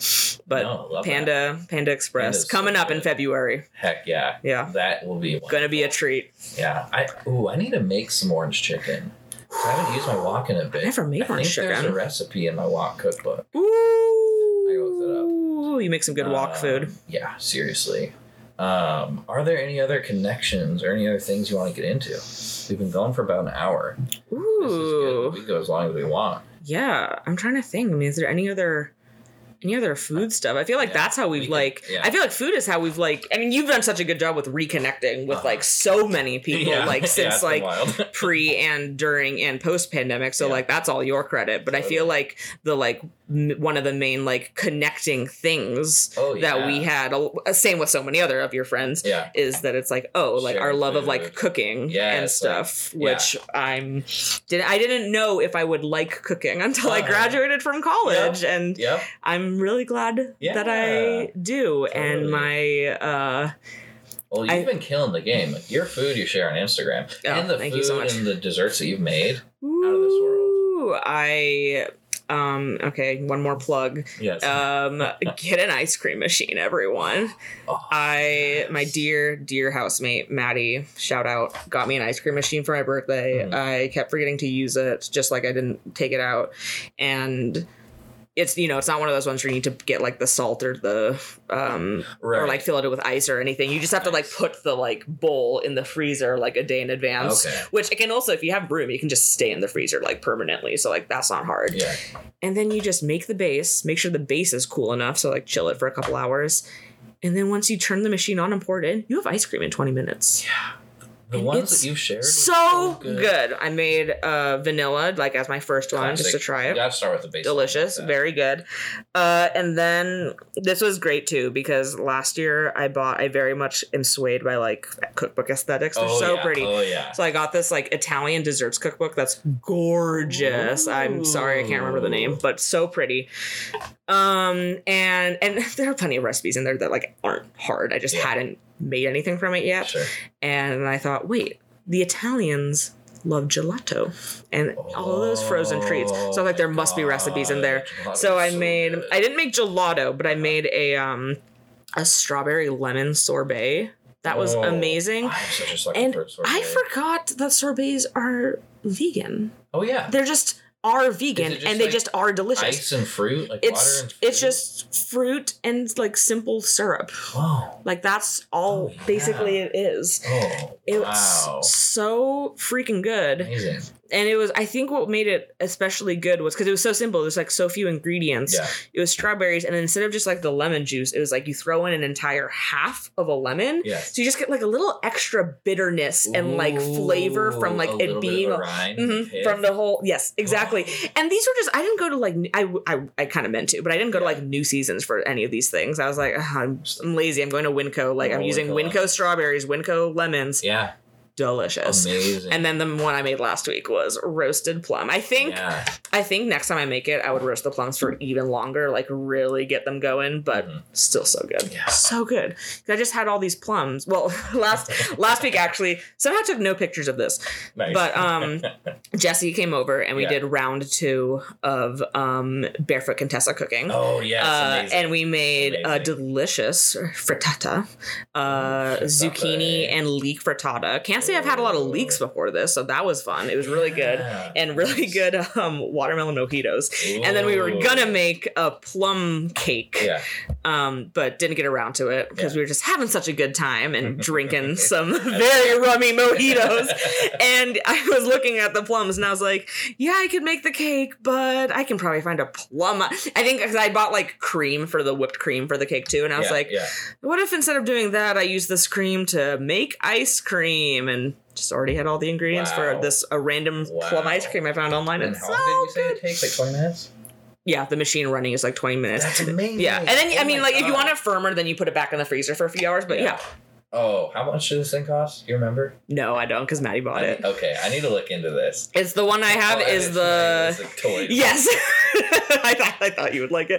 I tried. I was messaging Akayla on Instagram too and being like, you should get it. And they seemed intrigued. I bet. But this one's it's just like the Cuisinart. Like I think it makes like 1.5 quarts. So yeah, they're not making like an industrial sized amount of ice cream, but just like enough to make like a Tupperware for your freezer. Yeah. Last a little bit. It's so good. I was either gonna get that one or get like the ice cream maker attachment for the for the KitchenAid. Yeah, nice. I was like, I remember when I was just like Googling, because when I thought I was just going to get one myself, I was like, I'll either get the attachment or I'll just get like this Cuisinart one. Has good reviews too. Right. And somebody got me the Cuisinart one and it's been really good. I really like it. So easy to do. My favorite part about it is you like put it together and there's just one switch on it. Yeah. On, off. Nice. It's really great. Yeah. And I was like, this is easy. And the Nathansons are we're a big like always got to have a little ice cream after dinner. So I love that. We're a big ice cream family, and I'm just like, we love a little bowl of ice cream after dinner. Yes. So it feels right to be making all this ice cream. That's amazing. And I'm so thrilled. Isn't just doing stuff handmade? It's so satisfying. Which obviously, I think people would agree with that. Yeah, but there's a lot of things I. like, after making them homemade, I'm like, this is really good, but I actually don't, like, care that much to continue. There's, like, you learn what... It's a little too much. Yeah, you learn what things are, like... For, like, individually, like, not, like, anyone else's what they have to think. But, like, it for myself, like, this is what I feel like doing and this is what I feel like being lazy on. Like, for me personally, unless I'm, like, I don't know, making food for guests or, like, trying a new recipe I really want to be accurate to, I hate chopping ginger. Ooh. And so I just buy ginger paste all the time. I'm just like, I don't like it. I just don't like this thing. And that's fine. Yep. That's very sloppy. And, and I'm sure there are going to be times when I'm like... Well, obviously there will be times, but it's like, you know, I don't always need to like be making myself ice cream, but I've discovered that's easy enough. And I'm like, well, I really like this. Yeah. It's like, I'm not going to be making sourdough. Yeah. Like I'm not a sourdough person, but I think I'm an ice cream person. So I'm thrilled. I just wish it was easier to send and give to people without it melting. That's the problem. Totally. Yeah. That's definitely a come over here and eat ice cream. Yes. Yeah. Dang, you got me thinking though. I might become an ice cream boy here soon. Ooh. Oh, you would nail the ice cream. Well, so like doing stuff homemade and finding easy things that you can do a lot. Exactly. So like my popcorn that I recently did, Ikela, shout out Ikela, they sent me the video of the how to do movie theater popcorn that they had seen on TikTok. Oh, and that's like, where that came from. So, you made like that omelet too, right? Oh yeah. So I got from that, I got the... Oh, that's probably bad for the audio. I got the popcorn buttery flavored oil. Oh my God. Let me describe how beautiful this is. Like a potion? It is. It's in a potion. It looks like it, instead of being blue, it's like a beautiful orangey buttery color, but it looks like that potion that they have in Shrek 2 that they're trying to get. That looks so delicious. Just a different color. Oh, remember when like Puss in Boots is trying to like get it out? He like cuts the circle out of the glass and it's like not quite big enough and it's just like satisfying animation. Yep. So yeah, I just make the popcorn and then there's also this silicon popper that goes in the microwave, and so I just put popcorn kernels in there. A little bit of the flavacol. So this is the seasoning salt. That's a carton. That they use. Okay, I need to describe this too. This is a carton. A carton. It's like imagine a milk carton, but it's salt. Yeah, and it's tall. Wow. If it's like the school milk carton, it's like three of them stacked on each other. Yeah. And so I got two of these, and of this oil, I got a gallon of the movie theater butter. My God. And so I just take some popcorn kernels down to this line in it, and it fills the entire thing. It microwaves in like 4 minutes, and it tastes just like movie theater popcorn, but it's so cheap and so easy. And so we can actually do some popcorn here soon if you want. Yeah, we might have to. And it tastes just like it. And when I got these kernels from Winco in the bulk section, I completely... Shout out Winco, one of the best stores in the world. I completely filled up the plastic bag. And then when I set it down, there was a tiny rupture on the side. So it started like leaking kernels. I was like, oh crap. And I was like putting it there and some were spilling on the ground. It wasn't too busy in there. And then I get another bag and try and like jimmy the bag over the top. I've done that before. Fill it up, and it's still spilling. And then that one gets a hole in it too. Oh my God. A third cartoon bag. Shit. And I'm just, I think I have some music playing in one headphone. And I'm just in like, oh my gosh, how am I being perceived right now? Like, I'm so close just to dropping this and creating a huge mess. And so I finally got it in the bag, and I just kicked all the kernels like under the bulk station because I didn't want someone to like have a cartoon. Yeah, that's how you got to do it. Oh yeah, they are really round, aren't they? But your ice cream makes me think of that because it's just like, oh, I've unlocked the secret of popcorn. Yes, and exactly. When I did a Uncle Bryn's swimming pool session with my family right before I got sick, like 3 weeks ago, 4 weeks ago, I don't know, time's weird. I just filled up this huge metal bowl. I just did 3 servings. Amazing. Which was not very much. That's popcorn. That's a good metal bowl. Yeah, and it's really good. And so I use this to toss it. Really good. But just down by my apartment pool, I had the massive thing of popcorn. Yeah. And we were just at the pool. And everyone's just like loving it. It was great. Oh.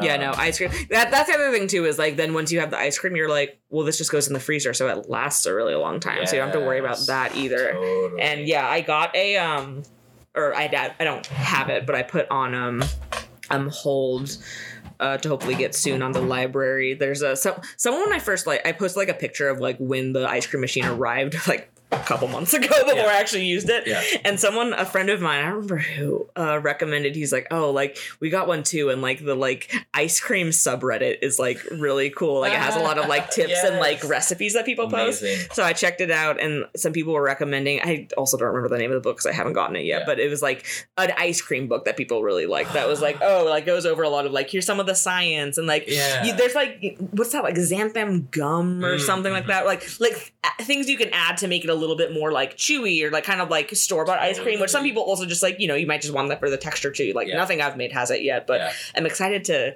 get that. I love that. Yeah. Oh, okay. One more shout out is, as I mentioned earlier, I'm a real sucker for like pretty cookbooks. Even though I do use my cookbooks, I definitely don't use them as much as enough to justify the number I've bought. So I have recently gotten back into remembering that libraries exist and checking out cookbooks, and it's been really, really good. And shout out libraries. They're great. You should do libraries for lots of things. I should do it for other books too. Yeah. And I'm still lazy about that, but I like the instant gratification of either buying a book in person or downloading it on my Kindle. Sorry, Amazon. But, the cookbooks have been great. We have a little bit lucky too with like, we have a printer in our house. So it's like, you just take the scans. Yes. Scan it. And then I have like, I just bought a new binder that's like really big. So I have like, from all the books I've done so far, just like 6 or 7, like I have like all the scans from each book, and I have like a little sticky note for where each one begins. So I'm like, okay, I have like these ones from here, these ones from here. And so, I mean, that's genius. It's a lot, but then I only had like, okay, like I have like the 10 to 20 recipes I really thought would be good from this book and then this book. And if I find myself making a lot from certain books, maybe I will go buy it because I still like having cookbooks. They're so pretty. There's some that just like, I'm so glad to have her own. Yeah. Ooh, I'm going to steal that. Yeah. No, it's been great. I think shout out to my friend Miriam. I think she was the one who recommended this to me when I lived in Ann Arbor, and she said she was doing that, and I was like, oh, that's a really good idea. Well, are you still doing, I remember you telling me about this and being so excited. Okay.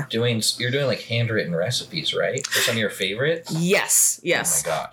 My other favorite thing I do with cooking is, I know this isn't like a unique idea, like I'm sure a lot of people's moms have like, you know, the little like index cards of recipes that they write. It kind of died out a little bit. I think so. And what I started doing, my cooking journey was really starting because I was like the pickiest eater as a kid. Yeah. So picky, so embarrassingly picky. No. And then I started to get better in college, but we were like on campus for 4 years. Yeah. So I like, there wasn't really like actually like off campus, like cooking your own food ever. I was in a co-op for a quarter, which was really fun. And I did have a cooking shift, and I think that helps too, but it was 10 weeks. Everything else had like dining hall food. Uh-huh.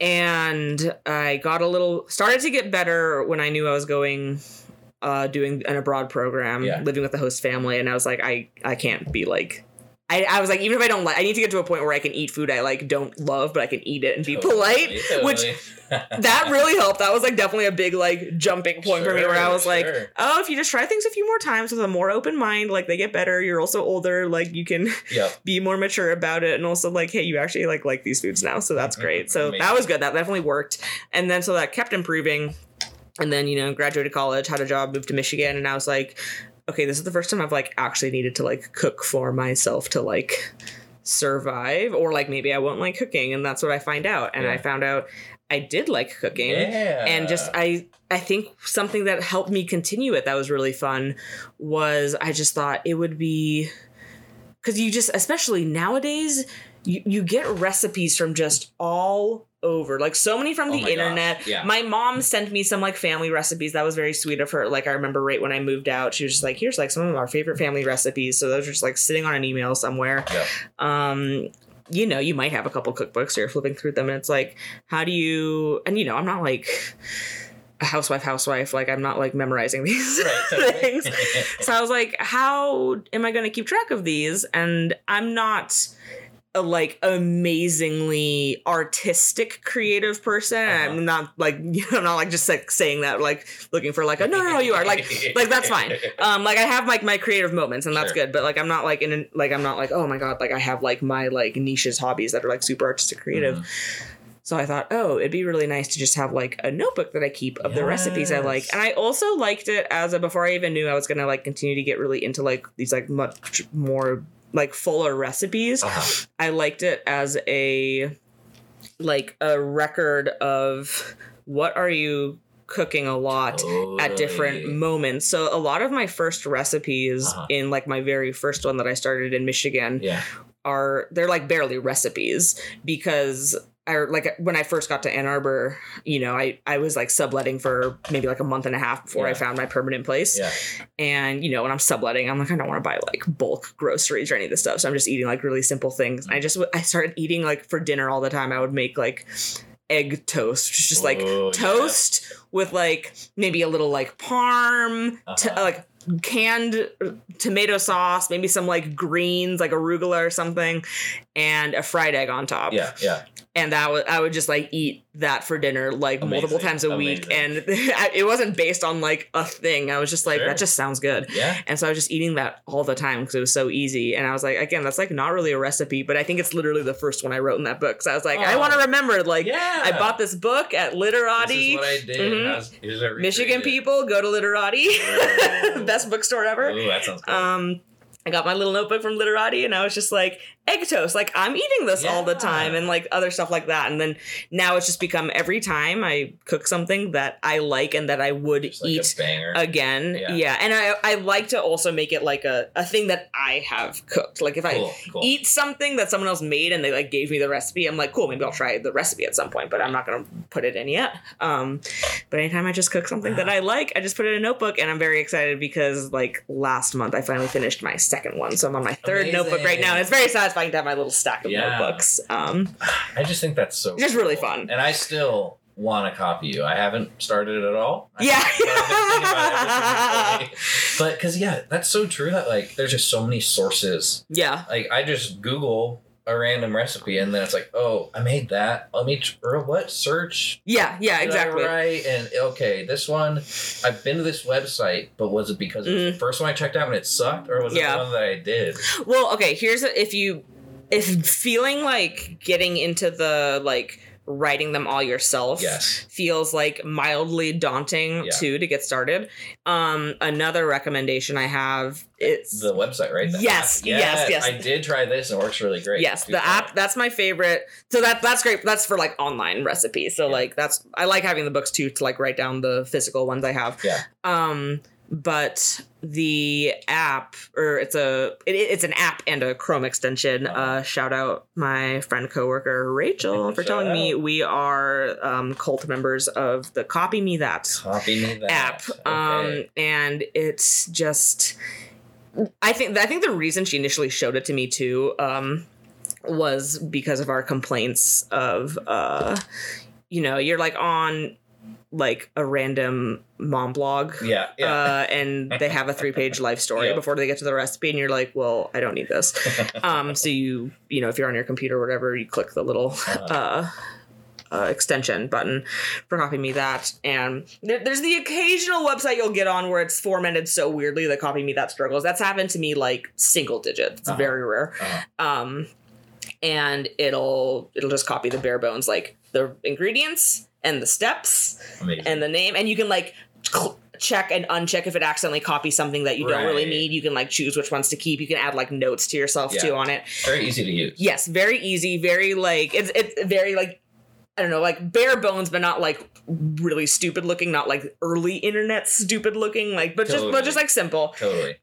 And so then you have that recipe saved without, again, the first bonus is it doesn't have all of the fluff that sometimes accompanies. I mean, you know, no hate to mom blog cooks or whatever, like you make your money. I don't care, but it's hard to get to your recipe.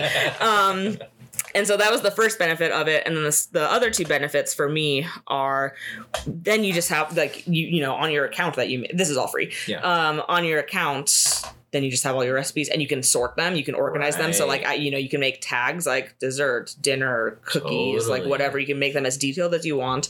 You can also mark them as like, you can like rate, there's like a star system. You can rate them once you've made them, or like click a box that just says I made this. Or sometimes I just click the I made this box and filter like, what have I made that I want to make again right now? Yeah. So that's been really nice. And then also very nice, it's gotten a little bit harder with some of the websites recently, but it still works. I've confirmed it still works for these. It gets around a lot of paywalls. So New York Times, Bon Appetit, Epicurious, which is where I get a lot of online recipes. Yeah. I do now have, also shout out to Rachel because I shared this with her. I do have a New York Times cooking account. So I don't need it now for that. But that's huge. But when I didn't have a New York Times cooking account, like maybe 4 years ago. Yeah. So, haven't tested it since then. But at that time, it did get around the New York Times paywall. And very recently, Bon Appetit and Epicurious went behind a paywall. And there's... If you, like, are on the page for too long... And then you go to like do Copy Me That to the page, it will not like do it properly. But if you like refresh and then cancel and then like click, like you don't have to be like crazy, but just like kind of like try to do it quickly all in one motion. Good to know. It gets it. Nice. Yeah. So slightly annoying, but like Copy Me That still does it. Yeah. So that was the other benefit of it. At least for those, in my mind, those are like the big three of like online recipe catalogs. Yeah. Wow. So I love Copy Me That. So like that's where like if I had found Copy Me That before I started doing the like recipe notebooks, I might not have thought of the recipe notebooks. No regrets. I'm glad I'm doing the recipe notebooks, obviously. And again, like you can put in non-digital recipes too. Well, it's like Copy Me That seems like, okay, you get into the archive, you get it saved, your old special, and then your journal is like the next level. Yes, exactly. And a lot of my notebooks, I've only started just using a third one, so like my three notebooks. Yeah. Two of them also, like sometimes I'll get the notebooks that have like little pockets in the back, so I can add like I had a friend a few years ago, Zandra, she was in like a cooking school and in Ireland, and she sent me she's also a great cook, obviously. And she sent me like a letter while she was there or something that had and she included a little note card for how to make like a perfect cup of tea. And so it's like, well, that's her recipe. Yeah, so I just put the little note card in the pockets. And now that has like the note card. Or like I don't really keep these up as well as I would like to, but I'll have like a little... like a little scrap of paper that just has like, here's some random conversions that have been helpful for me. Like how much of like ginger paste is the same as like fresh ginger. Cause I'm lazy about chopping ginger most of the time. Or there's a challah recipe I've made before where I was like, I don't remember how to, I don't want to always have to Google how to braid the challah. So I remember I just did this at work when I was still in an office. Like the recipe I was using did have pictures on the article. So I just printed out the pictures and like stapled them together. And I was like, okay, now I have a picture of how all the braids go. And I can just put that in the back too. Amazing. So little things like that. Oh yeah. I super love that. Yeah. Just making archives like that because the internet has everything. Yeah. But it's so hard to have like... It has everything, but it might not last forever. That's the other thing really too. You have to put in work to like save things. Yeah. And to like create a database like that. Yeah. Even somewhat recently, I was remembering... it's kind of a funny thing. In high school... I was in AP Environmental Science and we had a project, and I remember my partner was Jesse. Nice. And we had a project. That sounds weird. The project was do a report, like a presentation, like PowerPoint presentation on a third world country you're assigned. Yeah. So we were all assigned a third world country. We had Bangladesh. And then at the end of all the presentations, we had like a potluck party where you had to cook something from your country, which was cool. That was cool. The maybe weird part was that we were also the weird part was also being like it being recommended like, oh, and like come like try to dress in the clothing of the a lot of just like sheets and towels because we didn't actually have anything authentic to most countries. I don't know if we should have done that. Yeah. But the food thing was nice. Yeah. And actually, okay, I'll tell the funny story of one of the things we made. So we made two things. Like, one was like a cracker we found. That was pretty good. And then we tried to make this, like, it was just called like Bangladeshi cake. Ooh. And I remember just kind of had like simple, had like some spices, maybe like a kind of syrup that got soaked into it. Like maybe like nuts, pistachio, you know, that sort of thing. Totally. Like, good. And so Jesse came over the night before. We're making the food. Cake smells so good in the oven. We're like, delicious. And then, you know, cake comes out of the oven. We're like cutting up and like trying a little bit. And we're like, yeah. Doesn't taste very good. Oh, like, no. We're like, that doesn't, like, oh, no. What's wrong with it? And we couldn't figure out what was going on. So finally, you know, it's kind of late. Jesse leaves. And then at some point before we go to bed, I'm going to give Jesse the credit for this. I think Jesse texts me and goes, did we add the sugar? And I go, no, we didn't. So, like, I'm like, what if we, like, it's so warm. Maybe, like, it'll soak in powdered sugar. Yeah. Or, like, in the morning I'll try and do that. It's not really working. And so I'm like, I guess I'll just still, like, we had something else, too. So that was good. Yeah, but, like, we'll bring both of them. And we're just like, God damn it, we're so stupid. And I remember the class was right after lunch. Yeah. So we had, you know, me, Jesse Page went, you know, somewhere for lunch that day. Sure. And we're sitting in either like one of our cars before going back in. We're like, oh, Paige, what do we do? Like, do we even serve this? Like, what do we do with this? And Paige takes a bite and just goes, just call it Bangladeshi bread. And that's what we did. People were like, this is good. We were like, it's all about setting this expectation. Cool. Wow. Yeah. Shout out. Cake. We eventually told Mr. McDick and we were like, this was supposed to be cake. But some people came back for seconds. Nice. Yeah. Shout out Paige for her brilliant solution. But okay, so that was the background to that cake. Yeah. At some, you know, I remembered that story a few years ago, and I was like, I wonder what that recipe was. And I tried to, I can't find anything online. That's like, you know, from like 2012. Right. Just like the internet, it's different world. Sure. Yeah. So it's just like, nice to, you know, Copy Me That could even like, actually it didn't disappear, but there was a couple years ago, where Apple removed it from its app store. Yeah. And I remember I was like, until I like confirmed there's a way to like, there was a way to like, if you got a new phone, like make sure it, like you could still get the app, you know, slightly involved. And I was like, oh, until I can make sure I know how to do that for sure. Or if I just wait for it to come back, like I'm not getting a new phone. And it was back. Nice. Cause it was always like, you know, it was always on my, computer, but I wanted the app as well. A little bonus about the app is, and I know you can just change your phone settings to do this for anything, but it automatically, without me changing anything, my phone doesn't turn off. Oh, it turns off while it's on the app. Like it, whatever the screensaver, whatever. Yeah, the automatic settings. Like if it's on a recipe, it just stays on. So that's nice. Yeah, that's really nice. Yeah. Oh, and I forgot the other thing.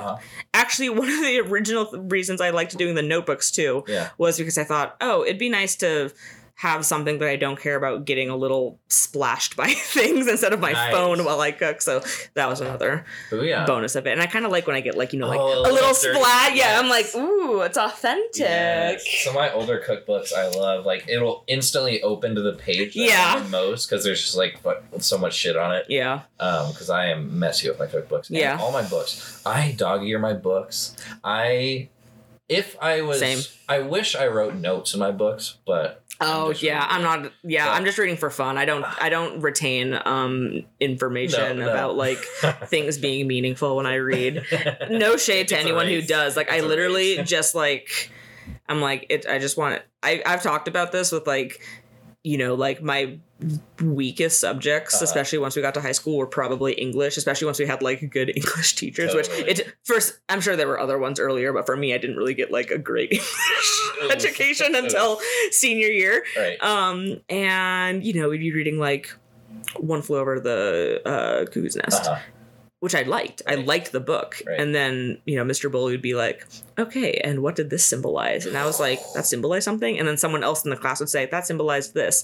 And Mr. Bull would be like, yes, that's right. And as soon as they said it, I was like, oh nice. I'm the same guy. Yeah, I was like, oh, that's like really cool. I was like, totally, now that you mention it, totally get it. Sure, totally get where that's coming from. That's really cool. Like that author like thought about these things. Never would have occurred to me. So with books like that, I could like eventually figured those things out, you know, because you have to like take tests and all that stuff. Totally. I remember the book I did the worst on senior year was Cat's Cradle, which was the easiest book to read. It's so short. You're just like flipping through. It's just weird, like big ass font. And I was just like, this is so easy, blah, blah, blah, blah, blah.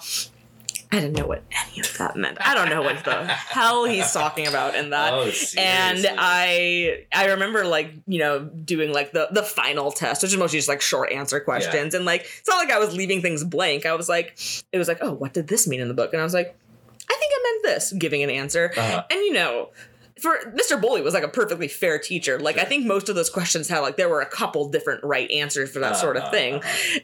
I remember on at least one of them, like getting my test back and it was like, no, that's just not what that meant. And I was like, eh. Amazing. Speaking of English, what did you do your JLAP on? The junior literary analysis program? It was like this big thing. And I just remember it being so stressful coming up to it. And it's like a big, long essay project. Yes. Okay. Or you pick one author, right? Yeah, usually it's one author unless you can convince the teacher to do something weird. So I don't remember the author's name, and I kind of feel bad about that. But I can remember like the process I went through while doing it, which I think made my life a little easier in a lot of ways. One, I was like, I'm not trying to like push it. Yeah. She gave us a list of authors, and I'm going to choose an author on this list because I'm just like, I just want... If she approved, I had Mrs. Johnson, who actually was also a good English teacher, but I did too. We still same class. I don't know. I don't think so. I don't remember. Yeah, high school it's harder. The thing is my every year in high school, I thought I was like, this is going to be the year that English gets like hard, and then every year it was still until senior year. It was still a lot of vocab bingo, which no complaints. But I was like besides the JLAP, I think that year was kind of just like. Okay.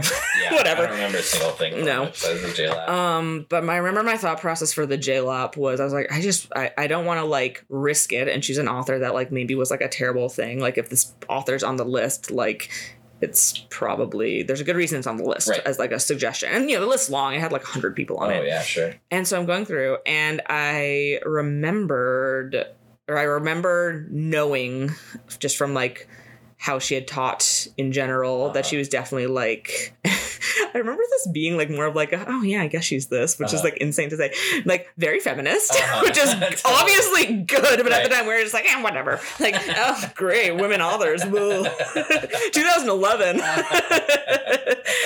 so I was like okay I was like okay I'm gonna choose like a woman author because like Miss Johnson like likes women authors and just going through the list and I chose it was an Indian woman. Oh, again, cool. Do not remember the name. Don't even remember the books. Yeah, sure. And I definitely was just when I was like Googling things, I was like, oh, her books like out of the ones I was like considering just like look the most interesting.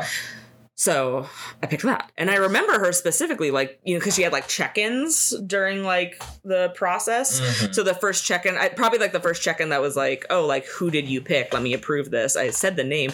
She actually didn't know who it was. She's like, who is that? And I was like, this is someone. I was like, she's on the list. And she's like, oh, she is. And I was like, yes, it's like Indian woman author. Nice. And she pretty much like confirmed exactly what I was hoping she would do. She was like, oh, I'm really looking forward to like reading your like, oh, that sounds really interesting. I don't know anything about her. Which I think ended up being great. That's a good move.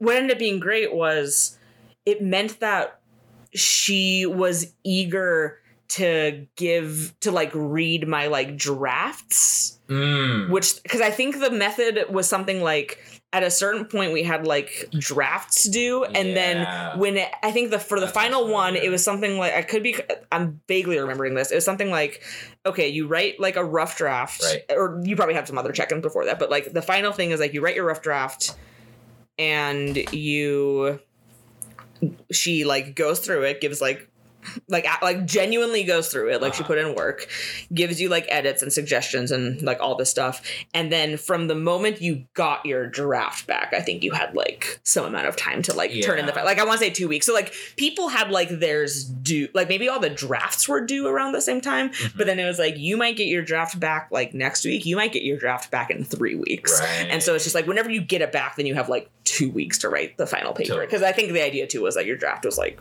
pretty like significant draft. Mm-hmm. And I was like, damn, it'd be really nice to be one of the first people to do it so that I'm not writing my JLAP while I'm doing all my other finals. Right, just get out of the way. Guess who read my rough draft first? Wow. Mrs. Johnson got that back, wrote my paper, and then I was like, cool, I'm like done with English for the year. I can go focus on my other classes. So that's amazing. Yeah, really worked out. That's good. I think... who'd you do? I had Mr. Mateo. He was a good teacher, too. I never had him. Sophomore, junior, and first semester freshman or senior year. Oh, I'm jealous. He's so cool. He was cool. I never had him. But I think my JLAB, I did a Chuck Palahniuk, okay. Who's author of Fight Club. And okay. And I didn't do Fight Club, and that wasn't the reason I picked him. But... I was pretty impressed. I don't remember much from the process, except at this point, I was using a computer in our downstairs bedroom. And nice. This was like early Facebook days. So yeah. I remember like this same time I was like Facebook messaging my friends. Yep. Just listening to like Vampire Weekend and like. Wholesome. Oh my gosh. I was listening to a lot of. Oh, they're like that super hipstery Little Lion Man is their song. Mumford & Sons. Mumford & Sons. This is heavy Mumford & Sons period. But I went back and I read my JLAB and it was kind of cool because like one of the books was just very much a huge critique of like America and American imperialism and stuff. And I was like pleasantly surprised, but like, oh, that's a little smarty pants. Hell yeah! Like, my politics haven't changed that much. Wow, I think the JLAB would be lost to me because that was. I didn't get my laptop that I ended up using through college until senior year. So we had the laptop. We had a laptop that was like the kids' laptop, right? That just whoever had like more pressing homework was the one who got priority like during the school year. And until my senior year, it was pretty easy to convince like, hey, like I always have the more pressing homework because I'm the oldest. But I think it was like senior year. We started the school year still doing that same system. But it was like that was the first year where, you know, Dana was a sophomore and it's like, hey, like, yes, I have important things and like college apps obviously to do, too. But it was like you like it's not, like sophomore year, like you have like you're an A push this year. So like you actually do kind of need the computer consistently for like notes. And like, again, it's not that my things were all probably slightly more important than like a sophomore in high school, but my stuff sophomore year was important enough to like kick the others off of the laptop. Totally, so it's like she does need the laptop. And I remember you could see us like we definitely like, you know, we fought a decent amount. Like we're being pretty close in age and all this stuff. Yeah. But we like were definitely putting in an like we were like, we can see that this isn't gonna work, but we're trying so hard to not like flip out at each other all the time about needing the laptop. Gosh, and luckily I think my parents saw that because like that, like 2 weeks into the school year I like came home from like a soccer game or soccer practice or something and I walked into my room and there was just a new laptop on the desk and I was like, oh thank God. I was like, because like, I was like we hadn't even like yelled at each other yet, but it was coming. So, it was gonna get bad. And I was like, and I feel bad because like I get why she needs the laptop too. So that was nice. And then amazing. But yeah, so my JLAB would have been on the old one. And even that laptop, the one I did get now is, you know, pretty dead. Haven't turned it. God, I wonder if it'd still turn on. I haven't used it in a while. So many lost files just through the life. Yeah. Through my life that, there should, I wish I could get all those back.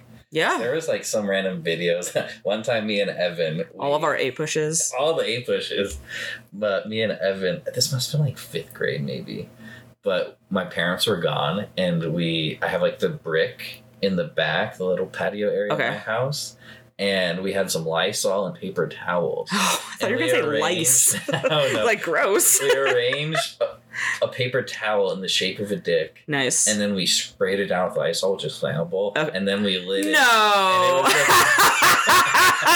It was so fun. It was a flaming dick of fire. And we recorded that, but I have no clue where that file was. Oh. So many. Rest in peace, early internet things that we didn't think to save. Totally. Okay, we have gone a long time. 40 minutes. Yeah. This is great. We could talk forever and this is awesome, but there can be other episodes. Yes, let's do it. So do you have any final thoughts, any plugs, any shout outs? Any plug? Okay. Well, let's remember all the plugs I already gave. Gartner's Meat Market. Yep. Excellent Cuisine. Copy Me That. Yeah. Oh, what was the first one? I guess Cuisinart Ice Cream Maker. Cuisinart Ice Cream Maker. Writing your recipes down if you want to, no pressure. It should be fun. It should be fun. It shouldn't be a burden. That's what I was telling people earlier this year. I was like, I do it because I think it's fun. And if it's not fun to you, then it's not the method for you to use. Yep. Like if it makes you hate cooking, then absolutely don't do it. Yep. Buy Slobcore merch, watch Slobcore, check out Bryn Nilsson, cool guy. Check out more people whose last names start with N. They're pretty good. I need to bump the numbers. Take a walk around Stevenson and look at the cows. Mm-hmm. At least as of 2 years ago, they were still there because I remember taking my friends when they were visiting. That means they're still pissed and they're still pooping. You could see a cow poop and you could stay longer than we had recess to guarantee that, and that's a privilege. Truly. You have being older than 11 privilege. I hope no one younger than 11 is listening to this. Read The Giver. Okay, read The Giver. Ice Cream Maker, Excellent Cuisine, Copy Me That. I already forgot the main one. Wow. Those are my main plugs. Oh, and I'm wearing a NADPOD shirt, so if you're going to listen to any other podcast besides this, listen to Not Another D&D Podcast. Beautiful. Dungeons and Dragons is awesome. Beautiful. Okay, that's all I got. Wow. Thank you so much for coming on and dropping your knowledge. I've done some with Evan and Len and Annalise joined, but it's so fun to get the guests pumping. And this was just so much fun to do, so I'm so excited. Truly a blast. Thank you for having me, and thank you for the Pink Lemonade. Yes, and shout out, we are about to do a slobcore ourselves. Yes. Just list the recipe really quick. Okay. Check that out. This is more shout outs too, because it's shout out to my friend Miriam who got me this cookbook. The cookbook is New Native Kitchen. So it's gorgeous from beautiful, beautiful cookbook from a Native American chef, Freddie Bitsoy. I'm sorry if I'm pronouncing that wrong. And what we're making is a manumin, also could be pronouncing that wrong. It's a wild rice fritter salad with the recipe calls for blueberry vinaigrette, but we're doing Marian berries, and I'm really excited to use it. Yes. So that's coming up next. Let's get some popcorn going and finish it up. Yes. Well done. Right. Oh my God. Booyah. Woo! Popcorn out. See y'all later on the flippity flip or whatever. Holy shit. Oh my God. That was so long. That was fun. That was great. Yeah. That was.